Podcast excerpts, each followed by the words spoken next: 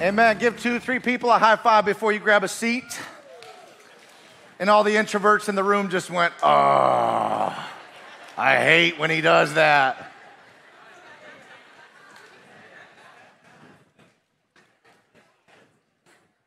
How many of you are grateful for what God is doing in our church? Come on, man. Woo!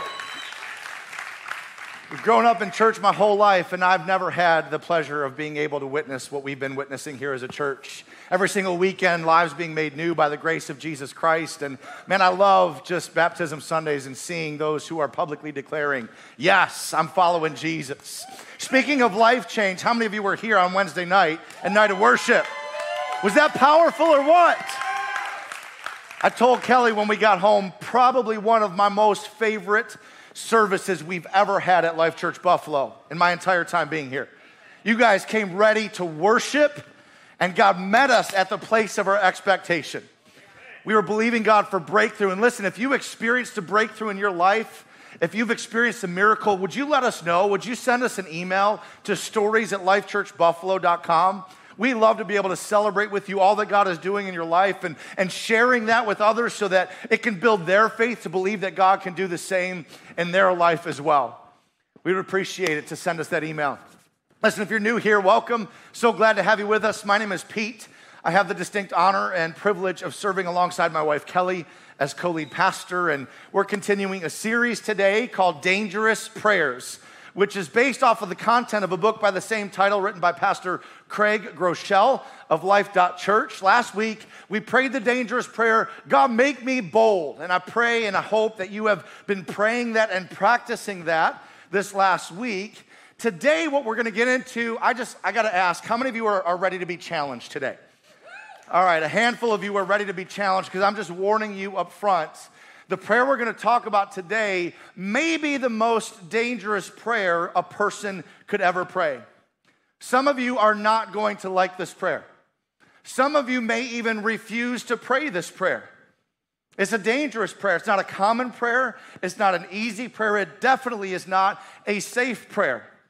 It is not consistent with the God should make your life easy version of popularized American Christianity. And listen, there's nothing necessarily wrong with easy or safe prayers. I, I, like to pray them every now and then. Like, God, keep me safe. I want to be safe. God, bless me. I want to be blessed. God, give me a good day today. Like, I want to have a great day today. Because the truth is, I don't want to be inconvenienced. I don't know anybody that wants to be inconvenienced. I don't want to be interrupted. I don't want to face any challenges. We may not verbally say this out loud, but a lot of times our attitude is this prayer of like, God, if you really love me, give me a hassle free day today with really nice weather, some really good food to enjoy today, green lights everywhere I have to go, close parking spots at every place I have to stop at. Make people be really nice to me. Make my kids be really well behaved today. And please, God, don't give me any zits on the really important days. That's kind of our attitude when we pray, and God, just make everything go good for me. Just bless my life. Today's prayer is not that. It's not a safe prayer. As I said, it might be one of the most dangerous prayers you'll ever pray. If you pray this prayer, you will become uncomfortable. You will likely feel frustrated, and your life will probably get harder, not easier. Aren't you so glad you came to Life Church Buffalo today? To hear this positive, life giving, encouraging message. Despite all of these things, I want to invite you to join me in praying this very dangerous prayer because following Jesus was never meant to be safe. The prayer that we're going to pray this week is break my heart. Break my heart, God. Crush it Strip me of all comfort, ease, and spiritual apathy. And I want to warn you if you pray this very dangerous prayer, God will eventually answer it for you. And you'll find yourself burdened and grieved, and your heart aching over injustices.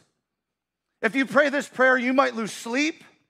You might find your heart burning with a righteous anger when you witness injustices. You'll find yourself doing things that other people won't understand, and when you do them, you will likely face fierce spiritual opposition and, re- and resistance. You'll get criticized. You may even face persecution.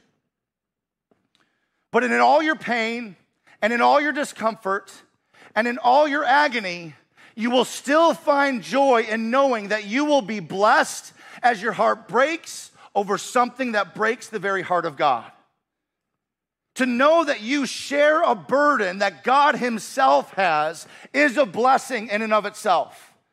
To be given the privilege and the opportunity to share God's heart when He looks at the world He created and it breaks His heart, to be able to feel that as well is a blessing in and of itself. You'll be blessed as your heart breaks over something that breaks the heart of our Creator and our Father. It's a dangerous prayer. Break my heart, oh God. To illustrate this, I want to use something from the life of the Old Testament prophet Jeremiah, who had a pretty unfortunate nickname. He's known by a lot of scholars and theologians as the weeping prophet. Unfortunate, please don't call me a weeping pastor. I'm sure you don't want to be called a weeping teacher or a weeping lawyer or weeping whatever your profession is. The reason he was called a weeping prophet is because his heart broke over the grief he was feeling from the plight of his people, who, as he stood alone, declaring God's warning and coming judgment to a people that had completely rejected God. And so, standing alone with nobody listening, he experienced this isolation and this rejection that just brought tremendous grief to him. And that's why he's called the weeping prophet. To give you some context of what was happening in, at this time in history in the life of the prophet uh, Jeremiah, the people of Judah were rebelling against God. There were rampant injustices. The leaders were abusing widows. They were taking advantage of the poor and the marginalized. They had gotten so wicked and so far from God that they even began to practice some of the um, rituals that the pagan nations around them were practicing, and they began to sacrifice children and babies to false gods. That's how far they had gotten from God. And God was angry over the sinfulness of his people was going to bring judgment and jeremiah's heart was breaking over all of this guy saying like guys how can you say you you believe in and love god and still treat people the way you're treating them? Won't you hear what god is going to do if you don't turn and repent? And his heart broke over the fact that nobody was willing to listen to him. And you can hear it in jeremiah 8 verse 18 when he writes my heart is beyond healing. My heart is broken. In verse 21, he says, I hurt with the hurt of my people. I mourn and I'm overcome with grief. My grief is beyond healing, he says. My heart is crushed and broken on behalf of my people who have rejected God and are abusing people who don't have the power to defend themselves. And so Jeremiah did what he knew to do. He preached and tried to warn them of the coming judgment. And he preached some fire, y'all. Like Jeremiah is probably one of the most fiery preachers in the history of the world. If you want to read the sermons he preached to the people of God, go read the book of Jeremiah. He fasted, he prayed, he preached, he warned, he threatened, and yet nothing changed. And it broke his heart. He said, My grief is unbearable. Question for you this morning Do you want that? Some of you are like, heck no. no, but seriously, let's ask ourselves this morning as followers of Jesus do we want our hearts to be broken to that degree? Because if I'm being honest with you, when I wake up, I want the opposite of that. I want the opposite of that. I want to go through my day and have no problems. I want everything to go well for me. I don't want people to be rude to me or to flip me off. I don't want any problems or heartaches or grief. That's why this is a dangerous prayer. Break my heart. And to be clear, break my heart is not asking God to give you like a spiritual interest or hobby.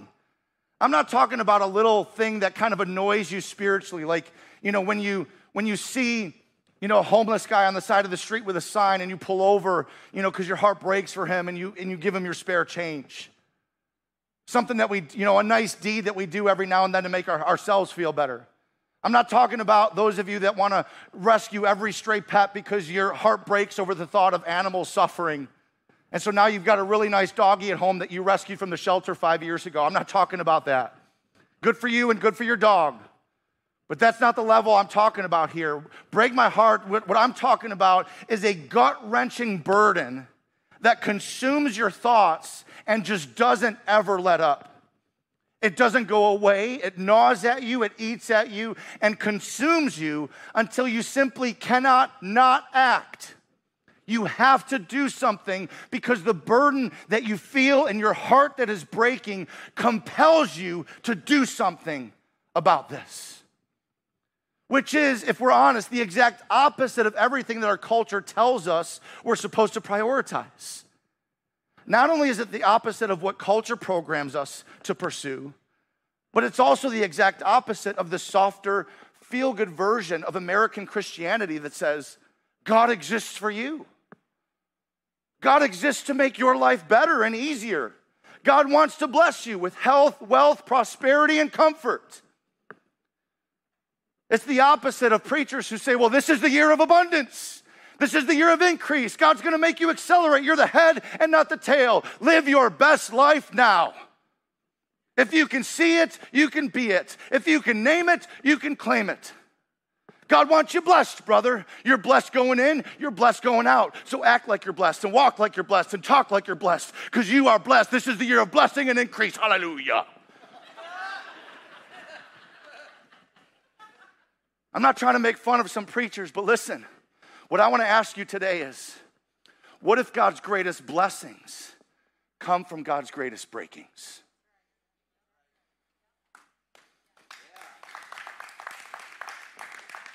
What if the greatest blessings that God wants to give us come on the other side of pain that moves us out of self and moves us to action to begin caring for those that God cares about?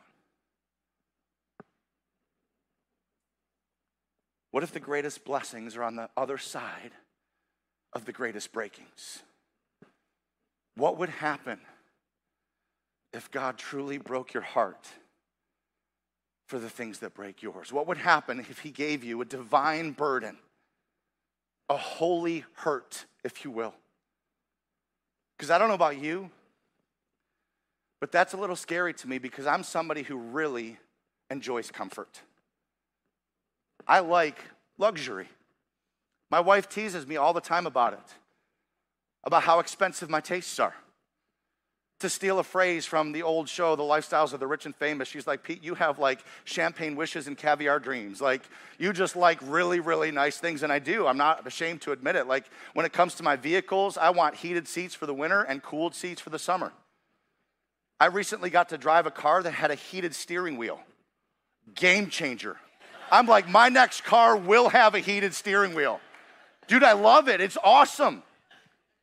I love camping every now and then, enjoying the outdoors with my boys, but if I'm being honest, I would much prefer glamping over roughing it in the woods where all my amenities are there. And better than that, give me a nice, luxurious hotel room with really soft pillows and soft towels and shampoo that smells really good and room service where p- people come in and feed me and a maid comes in and like changes my sheet and makes my bed every single day. Where I can go down and swim in a really nice pool and then jump into a really nice hot tub and then move from the hot tub into a really nice like sauna. Like I love it. I like comfort. Here's the problem with comfort. Comfort never moved me to action. I've never gotten so comfortable where I felt like all of a sudden, okay, now I want to go out and change the world. Comfort just seems to beget more comfort, doesn't it? I like luxury. I really do, but luxury in life never shook me to care about people who are suffering. I like pain free days. But pain free days never made me look more like Jesus. Because what does pain do? Pain purifies. Suffering strengthens us. Trials teach us to depend more on God. Break my heart, God. It's a dangerous prayer that kind of snaps us out of our our self centered pursuit of comfort and ease and brings us to a place where we have to do something about this burden that's breaking our hearts. You can't not do anything because the burden is so intense, the grief is so intense that it compels you to go out and do something to try to change that situation. It's a dangerous prayer. And the pages of Scripture are littered with examples of people who experienced what I'm talking about this, this divine burden like Moses, who grew up in luxury and comfort, growing up in Pharaoh's palace. There was nothing that he wanted for. And yet, living in that, he witnessed over and over again as the Egyptians would cruelly mistreat and, and abuse his people, the Hebrews who were enslaved. Until one day, as he witnessed an Egyptian beating one of his people, he just snapped and he attacked and killed the Egyptian and then fled for his life. And Moses carried this burden over what his people were going through for decades until one day God spoke to him through a burning bush on the backside of the wilderness and said, I want you to go back to Pharaoh. And Moses listened and stood before the most powerful man in the entire world at the time. And he told Pharaoh, Let my people go. He had this burden that God gave him for what his people were going through. How about David, for example? We're first introduced to David as a little teenage boy, probably 13 years old. And one day his father gives him some crackers and cheese and says, Hey, the whole nation's at war. Why don't you take this, this food to your brothers who are on the front battle lines? Go take this to the real men and bring a report back to me for how things are going. So little David goes to the battle where everything has kind of come to a standstill. There's no fighting. That's because there's this really annoying, really big guy named Goliath that's, you know, shouting obscenities, and, and, and the people of Israel are knocking their knees in fear because they think that he's unbeatable. But Goliath made a mistake. Goliath mocked the God that David loved more than anything else and insulted the people of Israel. And something broke in David's heart when he heard it. And he stood up and moved him to action. And he says, Who the heck are you, you uncircumcised Philistine, to defy the armies of the living God? Some people might think you're too big to defeat. I think you're too big to miss. Somebody give me a sling and some stones. How about Nehemiah? Another Old Testament prophet who also kind of, you know, grew up in comfort, but had a slightly high risk job. See, he lived in the palace during the Babylonian captivity, but he was the king's cupbearer, which meant all he had to do was taste the king's wine before giving it to him to make sure that it wasn't poisoned. Every day it wasn't poisoned, it was a good day. Until one day, some of his people brought back a report for how things were going with the remnant of his people that had returned to his beloved homeland of Jerusalem to see how things were going, and they said, It's not good. The people are in despair. The, the walls of the city are broken down, and the gates have been burned with fire, which meant the city was vulnerable to attack at any time, and the people had completely lost any sense of who they were, their identity as a people. And when he heard it, it broke his heart so much that he physically couldn't stand. He fell to his face and wept, and he wept, and he wept, and he prayed. And with the threat of death, he took his own life into his hands by daring to approach the king to ask for permission to go back to his hometown to help rebuild the city where his ancestors were buried. And despite having, you know, no construction experience or anything like that, he wasn't a builder. He somehow was able to, you know, after the king granted him permission, he returned to Jerusalem. He rallied the people and he says, Don't be afraid of your enemies. Remember the Lord who is, who is strong and mighty and fight for your sons, fight for your daughters, fight for your brothers and sisters, fight for your wives, and fight for your homes. He was, his heart was broken so that it compelled him to leave a life of comfort and do something that was inconvenient and uncomfortable.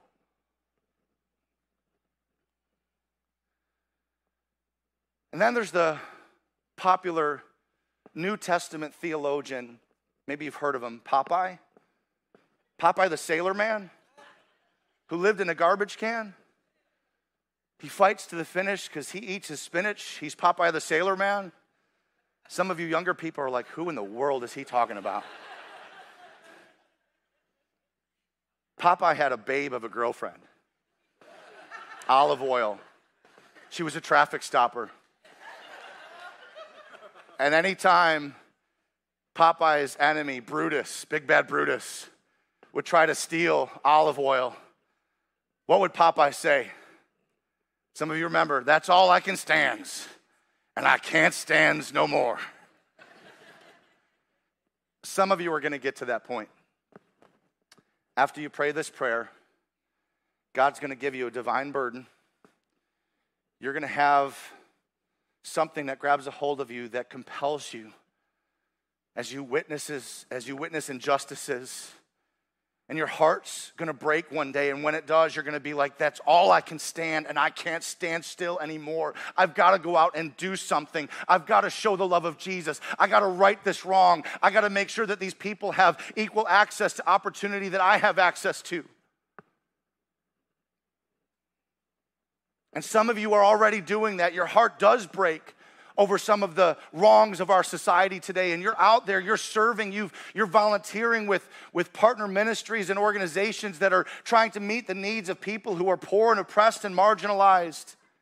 And you're doing it because your heart does break. Others of you your heart breaks but you're not sure where where to go or where to start or what to do about it. See one of our values as a church is to love and serve with intentionality we believe that God has called us to share the love of Jesus with the people that in the community in which we're planted by serving them with intentionality. And so we're in the process of discovering how God is asking us to embrace that as we reach out into our community. And we're going to do this by identifying the gifts and talents of people right here in this room who are part of this church and what it looks like for us because every single one of us has a significant role to play. And so we have partnered with the Neighborliness Center to create a strategic plan for community engagement. And the first step in this process is for all of us who are part of this church to participate in a questionnaire, questionnaire together. It will only take a few minutes. The questions, you know, probably three or four minutes long. I think there's 11 or 12 questions, like, you know, some generic um, questions of name, age, all that stuff. And then, like, what are your gifts? What are you good at? What do you do for a living? Are you willing to volunteer at all outside of Sunday to use your gifts and what you do to help meet people's needs? And what are some of the things that concern you as you look across society? What are some of the things you could say that break your heart? And many of you have already participated in the survey. We did it back in November uh, when we did the Meal with Jesus series. And we're going to put the QR code for this survey again. We've already had the initial meeting with the Neighborliness Center to kind of go over the, the first round of results. And we had about 55% of our people participate in the survey, which he said, in comparison to other churches, is actually well above the average. But we, as a leadership team, we're hoping for more. And so, if you were not here on that Sunday when we did this in the service, or you didn't click on the link that we sent out the week after that, and you didn't fill this survey out, as your pastor, I'm, I'm asking you, would you please take your phone out right now and scan this QR code and click the link that pops up on your phone and take three or four minutes after the service is over to fill this questionnaire out. It will really help us create an an informed strategy to identify what are the, the gifts of our people, what are the needs of the community, what organizations out there are already meeting those needs, and how can we strategically partner people up so that we can be more effective at bringing heaven to Western New York, to actually changing people's lives.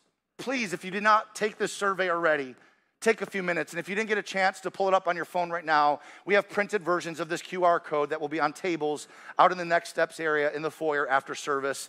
One of our team members will be able to help walk you through it. Like I said, it'll only take three or four minutes. And I'm asking you, would everyone please, who calls Life Church Buffalo their home, take a few minutes to fill that out? Break my heart, God. Break my heart. Listen to me when you pray this prayer Get ready for your heart to ache. And I don't know what will break your heart. Maybe it will be the plight of the unborn. Maybe it will be the thousands and thousands of refugees who live just 20 minutes from here on the west side of Buffalo.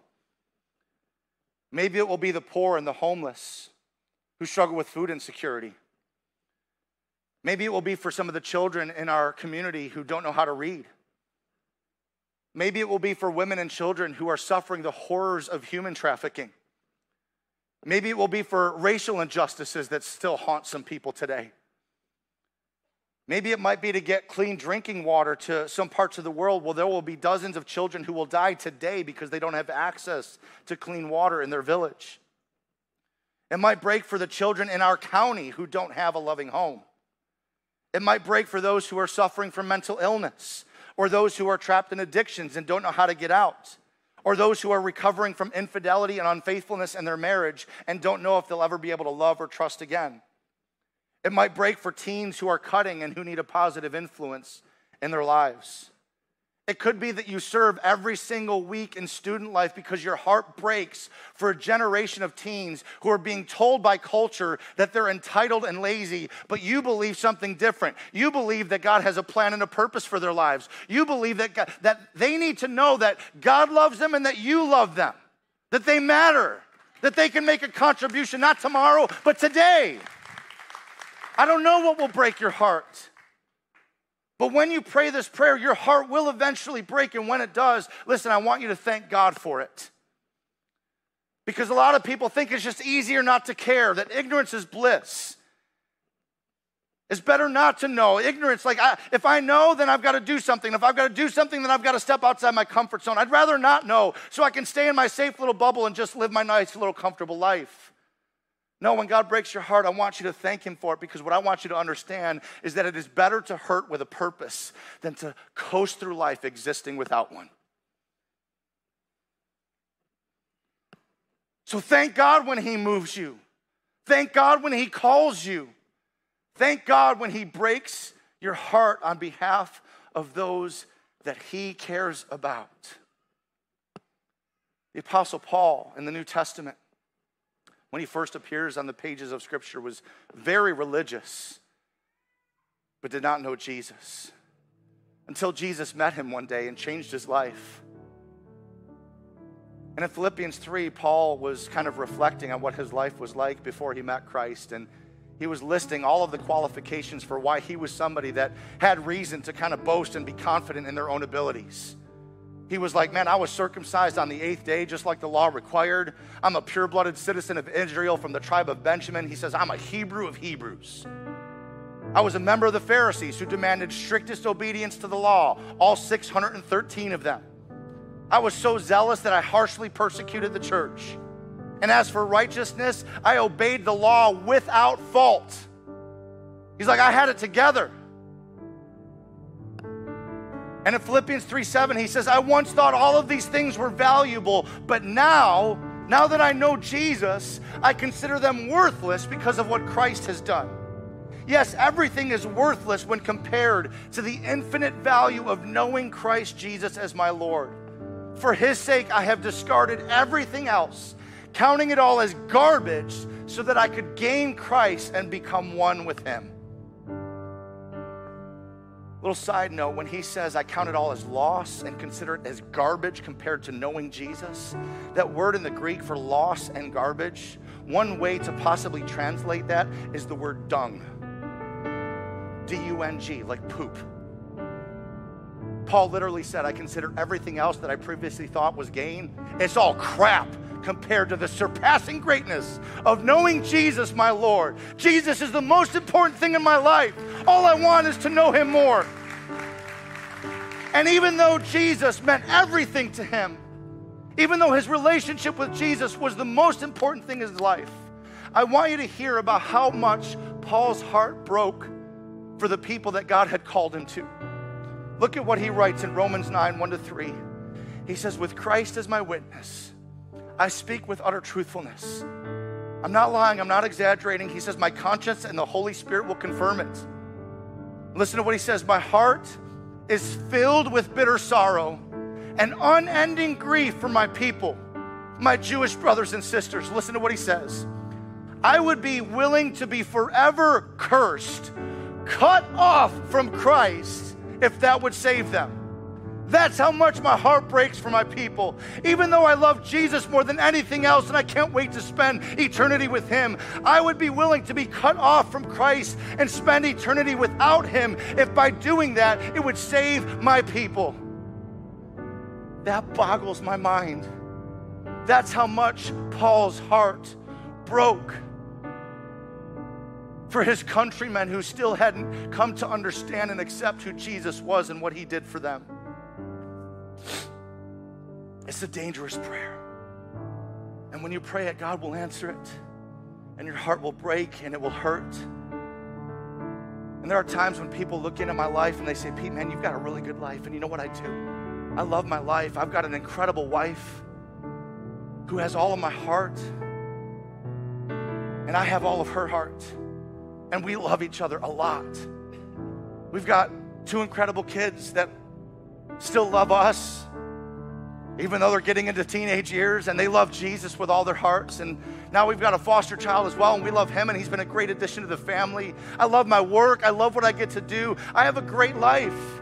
But what a lot of people don't realize about me is how often I weep and how often my heart breaks, and I experience real emotional pain at the things that God has called me to do. My heart literally breaks for those of you who think you have found life in Christ because you attend church every couple of weeks. When all you have is a head knowledge of who Jesus is, but it's never traveled the 18 inches into your heart and you've never experienced the life transforming grace of Jesus Christ. My heart breaks for you. My heart breaks for those who are still far from God, who don't yet know the freedom that's available in Jesus, who are still trying to fill their lives with meaning, trying to fill that void with things that will never be able to fill it because only Jesus can fill it. My heart breaks for them.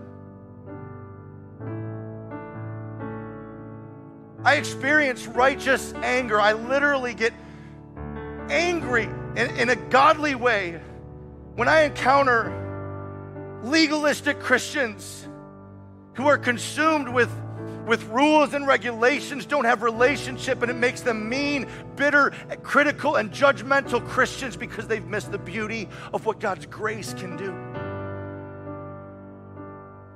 My heart breaks.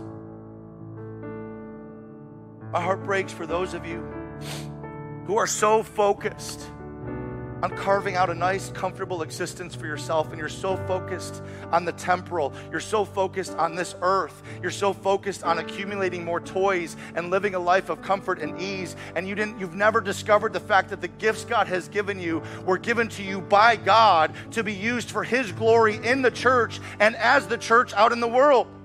My heart breaks. Break my heart, God, for what breaks yours. And when he does, tell him you're thankful for that pain. Because as much as it hurts, I am thankful for that pain. You know why? Because every day I wake up with a higher purpose. I wake up with this driving force that compels me to do something that I know matters in eternity. And that's what I want for you.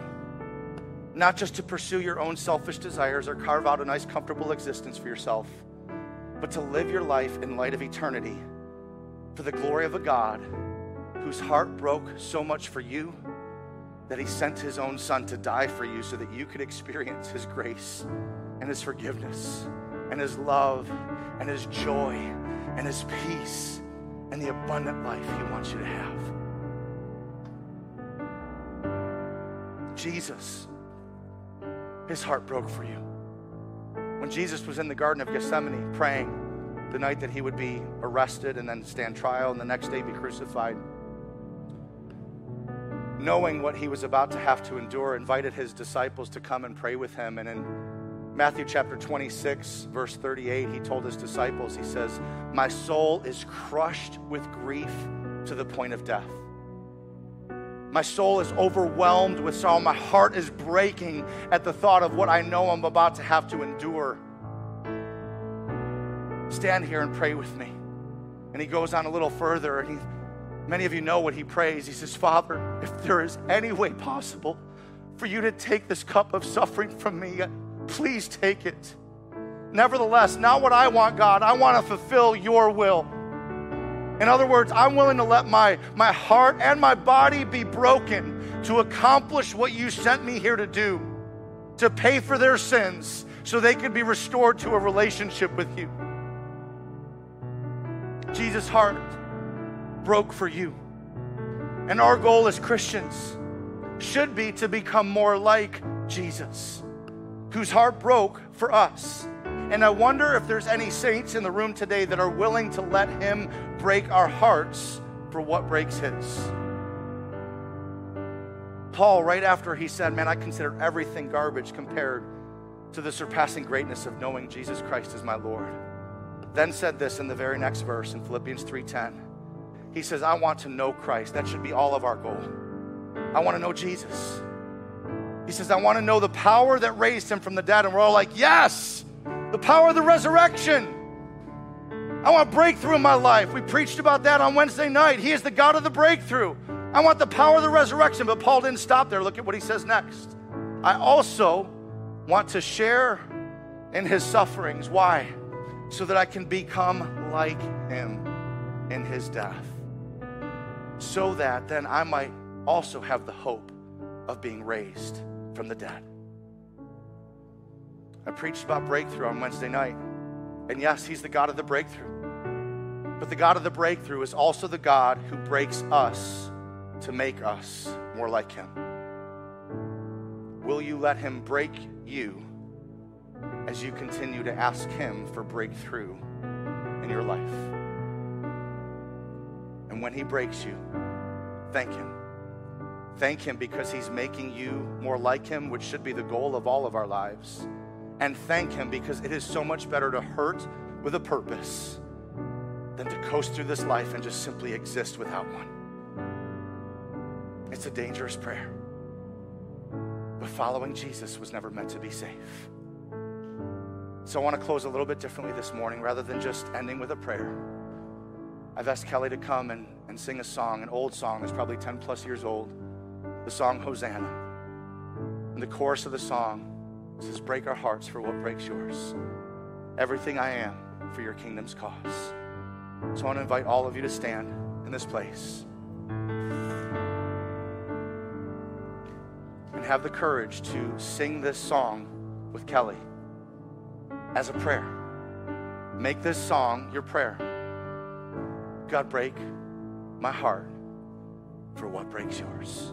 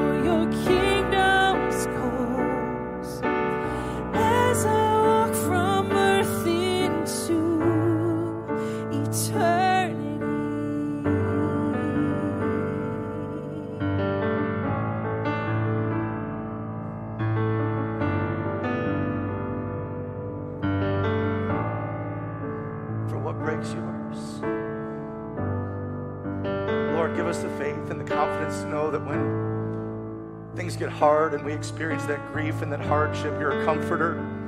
You're with us in the storm. You never leave us, you never forsake us. But Lord, we don't want to be nominal Christians. We don't want to be people who think we belong to you and who think we're Christians just because we said a prayer once and we attend church every now and then and we give a few dollars in the offering and we serve on the dream team. No, Lord, help us to be people that accurately reflect and represent your heart for a lost and broken and a hurting world that doesn't yet look like the kingdom that you called us to bring to this earth. Lord, if we're going to pray what you taught us to pray, Lord, may your kingdom come and your will be done on earth as it is in heaven. It's not going to be like that until we move out of our comfort zones and start putting our hands to the plow and be willing to get dirty and get in the muck and the mire and the mess with people who are trapped in addiction and are trapped in sin and are so blinded and deceived and discouraged and hurting and lost that they can't see their way out. And you've called us to bring the hope of glory and the light of Jesus that lives in us into those dark places and lift their head so they can see that they have value, that you matter to them. Break our hearts, Jesus. Break our hearts. Change us and make us more like you. In Jesus' name I pray. Amen and amen. You guys can go ahead and grab a seat as Pastor Rich comes to close us out. Church, I love you so much. Thanks for letting me share my heart with you.